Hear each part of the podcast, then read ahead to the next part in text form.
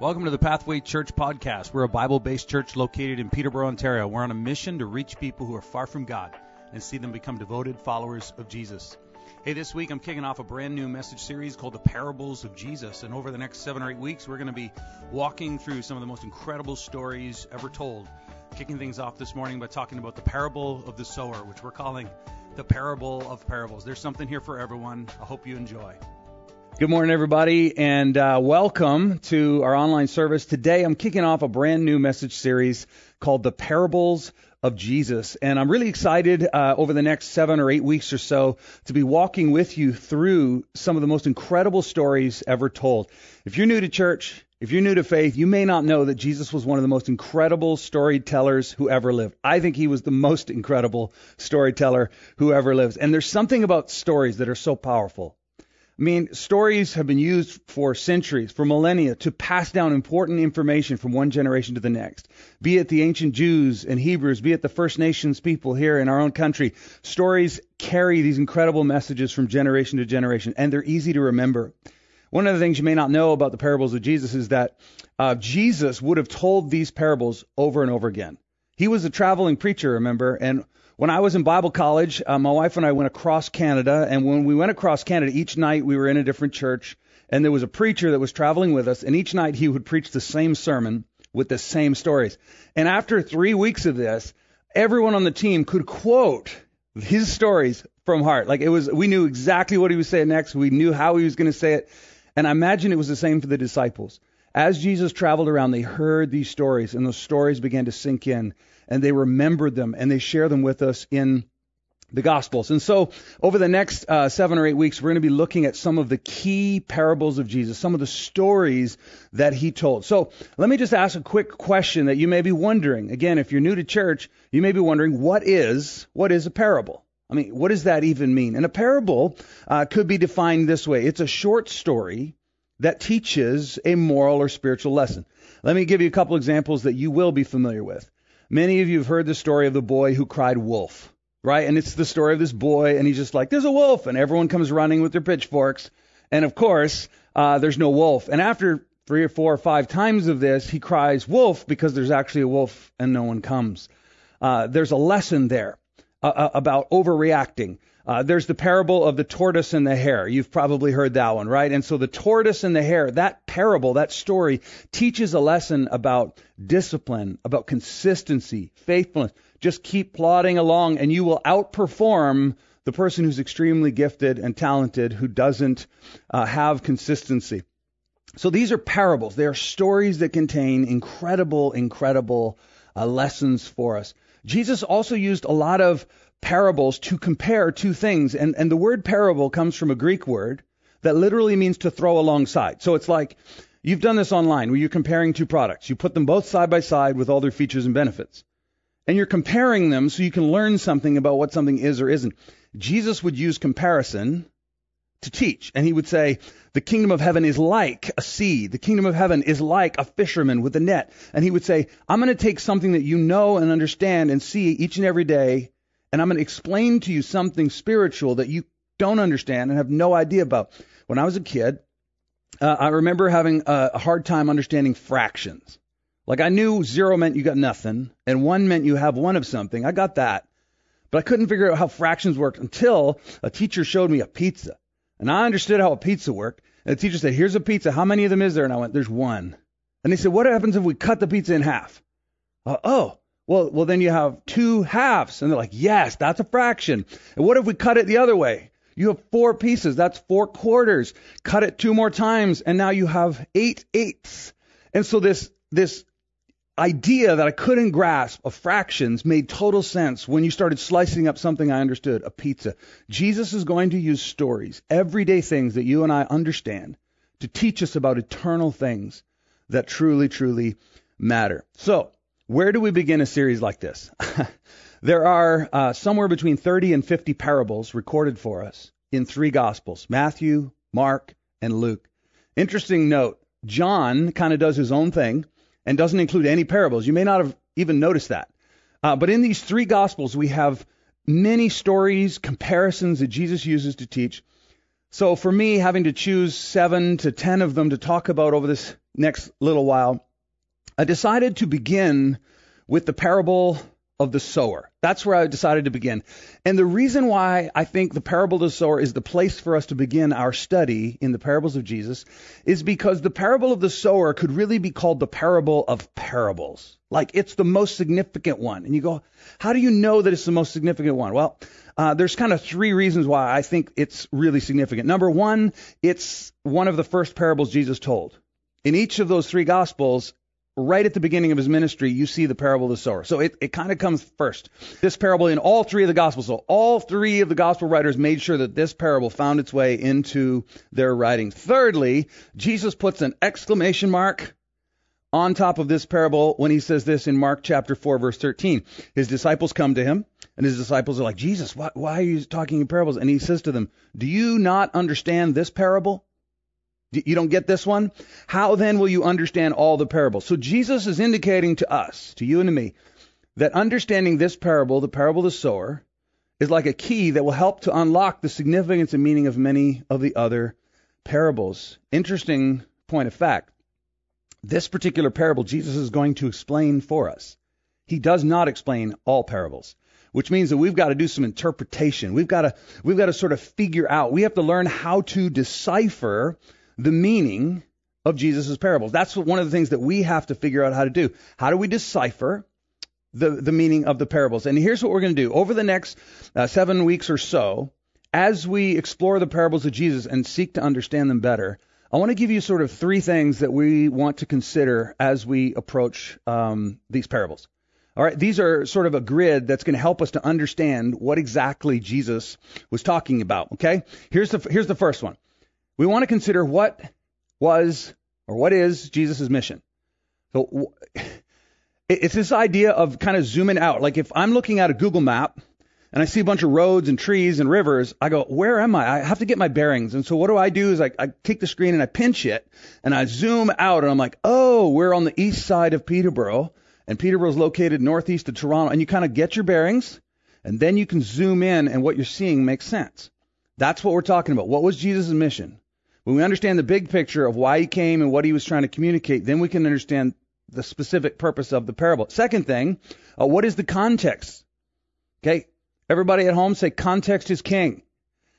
Context is king. I mean, if we don't know who Jesus was talking to, many of the parables that Jesus taught were in response to a question or a comment or something that was going on before or after what Jesus said. And so by considering those things, we get a, a more clear understanding of what he's talking about. The third thing I want us to do as we're studying the parables is I want us to watch for the twist.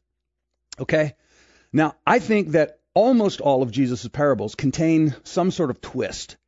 And what I mean by that is there's some element to the parable or the story he's telling that's unusual. And that thing that's unusual should grab our attention and should let us know that it's important. Okay? And I think what happens is when there's a twist in the story that we don't expect, it creates in us a bit of a tension. And we're going, okay, why did he put that twist in there? Why did he tell the story that way? Why is that element? We get the rest, but why is that different?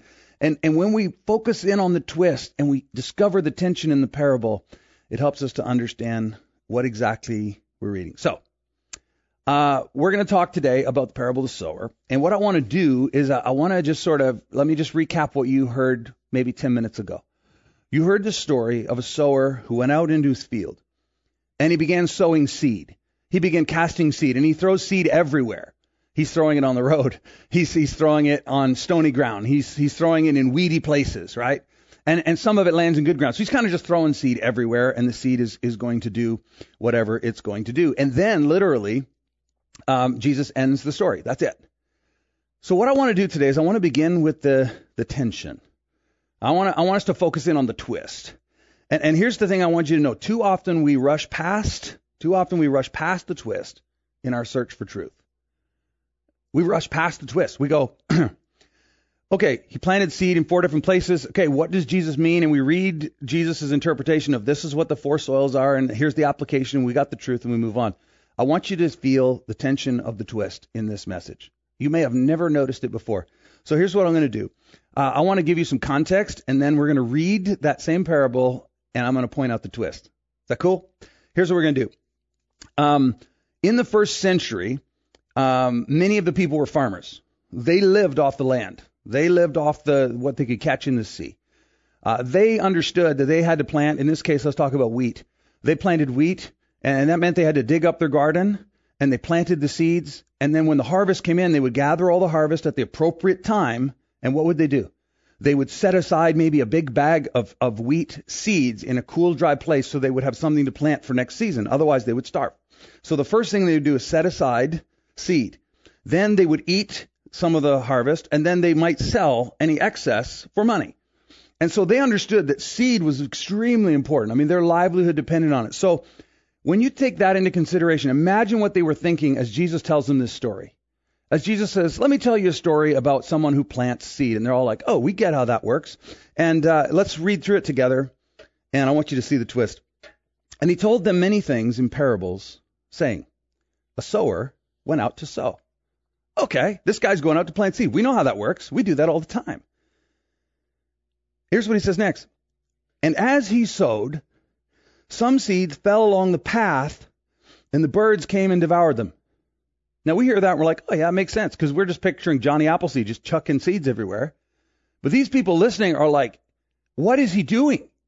What, what kind of farmer is this? Everyone knows you don't throw seeds on hard packed ground. You don't throw it on the side of the road expecting it to grow. And, and you, you have to imagine people are listening to this going, what kind of farmer is this?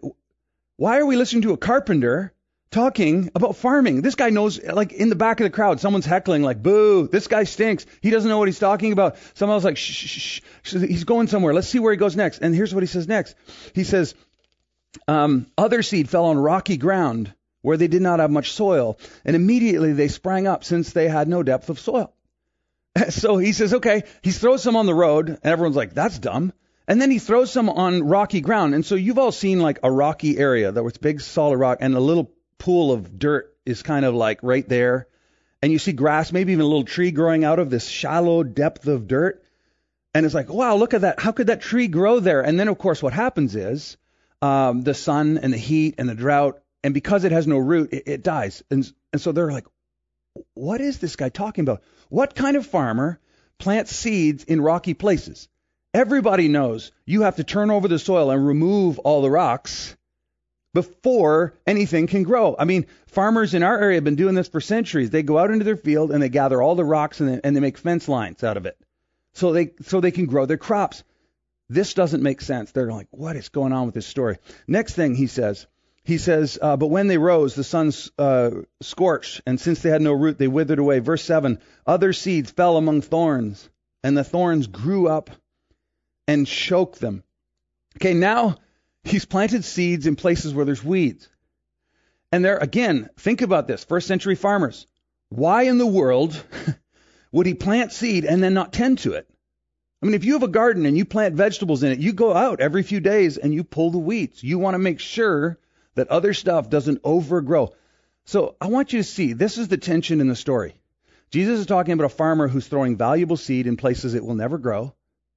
And everyone's wondering why in the world would the farmer be so foolish? Why in the world would he not prepare the soil, tend the soil, be very careful where he places it? And finally, Jesus says this He says, Other seeds fell on good soil and produced grain, some a 100, some 60, and some 30 fold. So this is the part I remember when I was a kid reading this, we're like, wow, the seed bore fruit hundredfold. Like, that's amazing. No, that's expected. That should be normal. Every farmer knows that if you're going to farm, you need 30, 60, 100 fold or you will starve. And they understand that if you prepare the soil and put it in the right place, it's going to grow. So there's a huge twist. You have a generous farmer who's throwing seeds, and three quarters of them are wasted. That's the tension. And then Jesus finishes by saying this Let he who has ears to hear, let him hear. Now imagine if you're in that crowd, okay? Picture thousands of people uh, walking around, and, and Jesus is standing in a boat preaching to a huge crowd of people. And he tells them this crazy story about a farmer who's throwing seeds everywhere, most of it's wasted, and then he's like, whoever has ears to hear, hear what it means. And then he walks away. Like that's the sermon. So it's no surprise, it's no surprise what happens next is that Jesus' disciples are going to pull Jesus aside. Because they're, they're like, Jesus, you had like a thousand and sixty-three people in the crowd, and they always counted the people, right? we count people because people count, and they were Judas probably counted, and so they were counting all these people in the crowd, and they're like, "Jesus, you have this huge crowd. Why would you do that? Why would you give them some paradoxical story and not explain it to them?" And uh, we we discover in the next six verses, which we don't have time to read today, um, they say, "Jesus, why, why, why do you speak in parables? Why would you do that?" And Jesus essentially says, "I'm doing it for this reason." Number one, I'm using this parable. Uh, I'm using this parable to sort of hide truth from those who have hard hearts and won't listen anyways. But also, I'm using the same parable and story to reveal truth to those who have a soft and willing heart.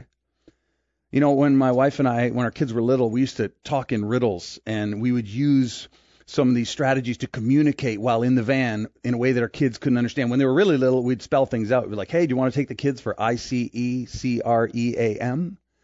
But our two-year-old son Noah could already could already read, so he'd be like, "Oh, we're going for ice cream," and and everyone would get excited. And We would talk in code language, and, and Jesus is, is doing that. He's sharing these stories, and when properly understood, they reveal something incredible to the willing and open heart.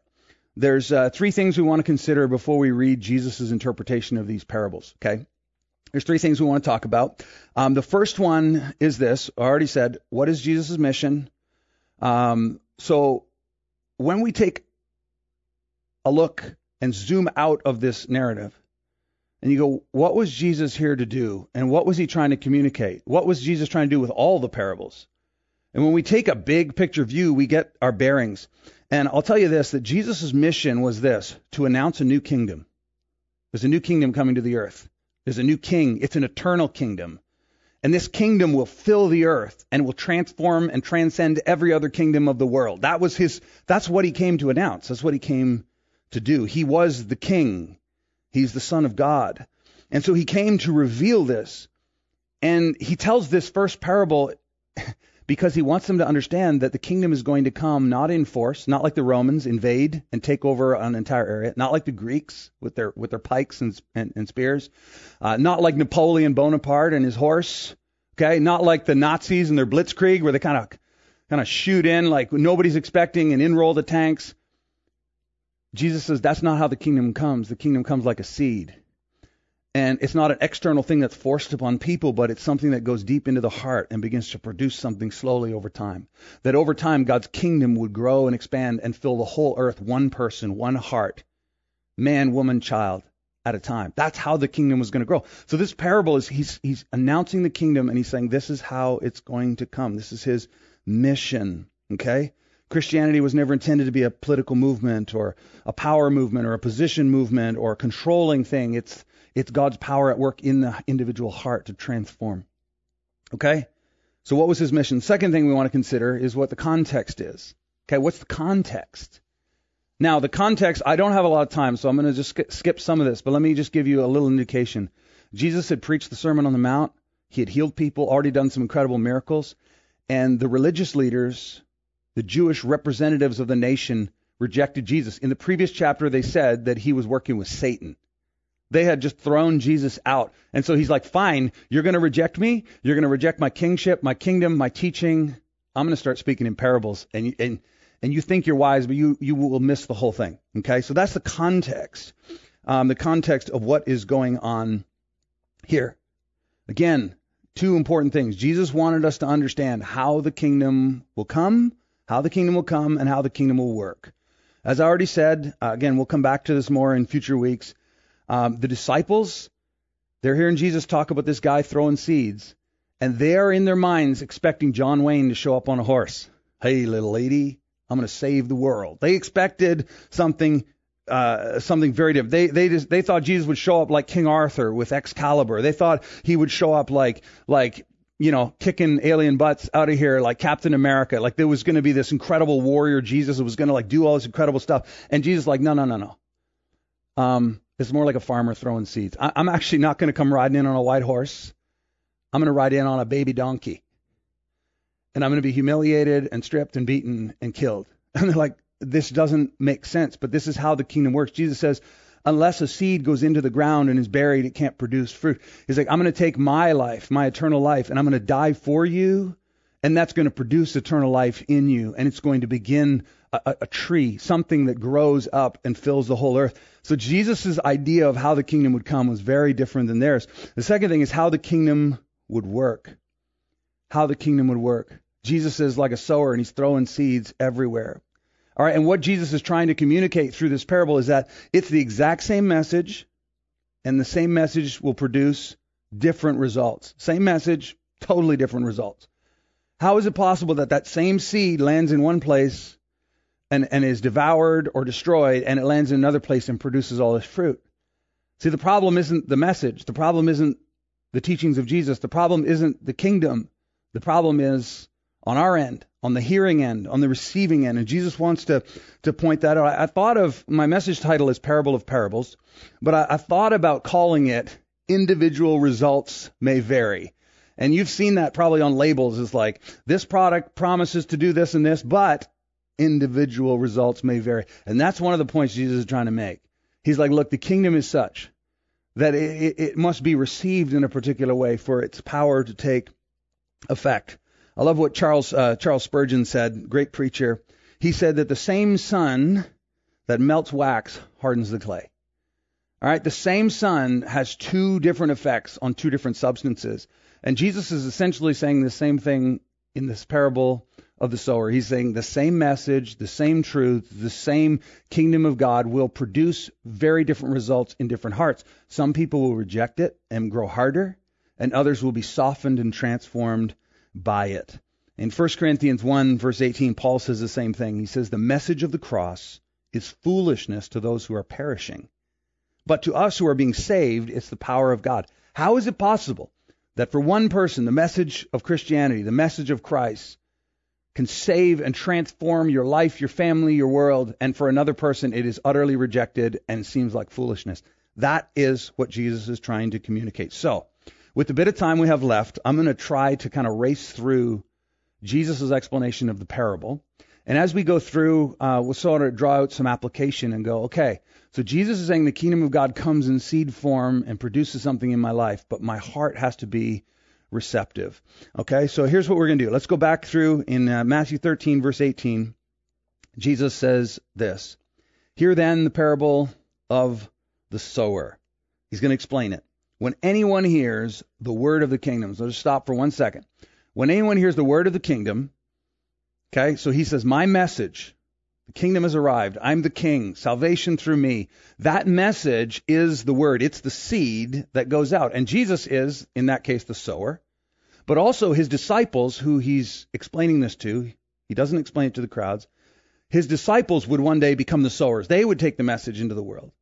And for those of us who have received that message, we also become the sower as we share it, but we're also the soil because he's going to tell us who the soil is. He says, and he says, whoever does not understand it, the evil one comes and snatches away what has been sown in his heart. That is what was sown along the path. So, Jesus now draws our attention to the fact that the message is the same for everyone, but there is a difference in the way we receive it. There's a difference in the condition of our heart. We're the soil in the story. And the word of the kingdom, the message of Christianity, is the seed that is going out uh, towards us. And he tells us there are four different types of soil, four responses. Let's look at them together. And he says, In him who does not understand, the evil one snatches it away. Uh, what has been sown in his heart. I already read that. Uh, so that's, you know, that's the person who rejects the message. It's always amazing to me that two people can listen to a sermon like this or attend a church or read the Bible and one of them comes away and their heart is melted and they're transformed. And 10 years from now you're still seeing the effects of something that they heard and believed. And someone else can leave that same message same service and be whatever like just gone. And it's literally like a bird has just snatched away that valuable treasure that was deposited in them. It, and that's that's the person with the hard heart. Is that you is that me? That's the question we have to wrestle with. The next verse, he goes on to the second type of heart, and he says, As for what was sown on rocky ground, this is the shallow earth. This is the one who hears the word and immediately receives it with joy. Woo! I'm getting baptized. I'm joining a small group. I'm all in for Jesus. I mean, there's just this incredible response, like to the message. And it says, Yet he has no root. Everybody say no root.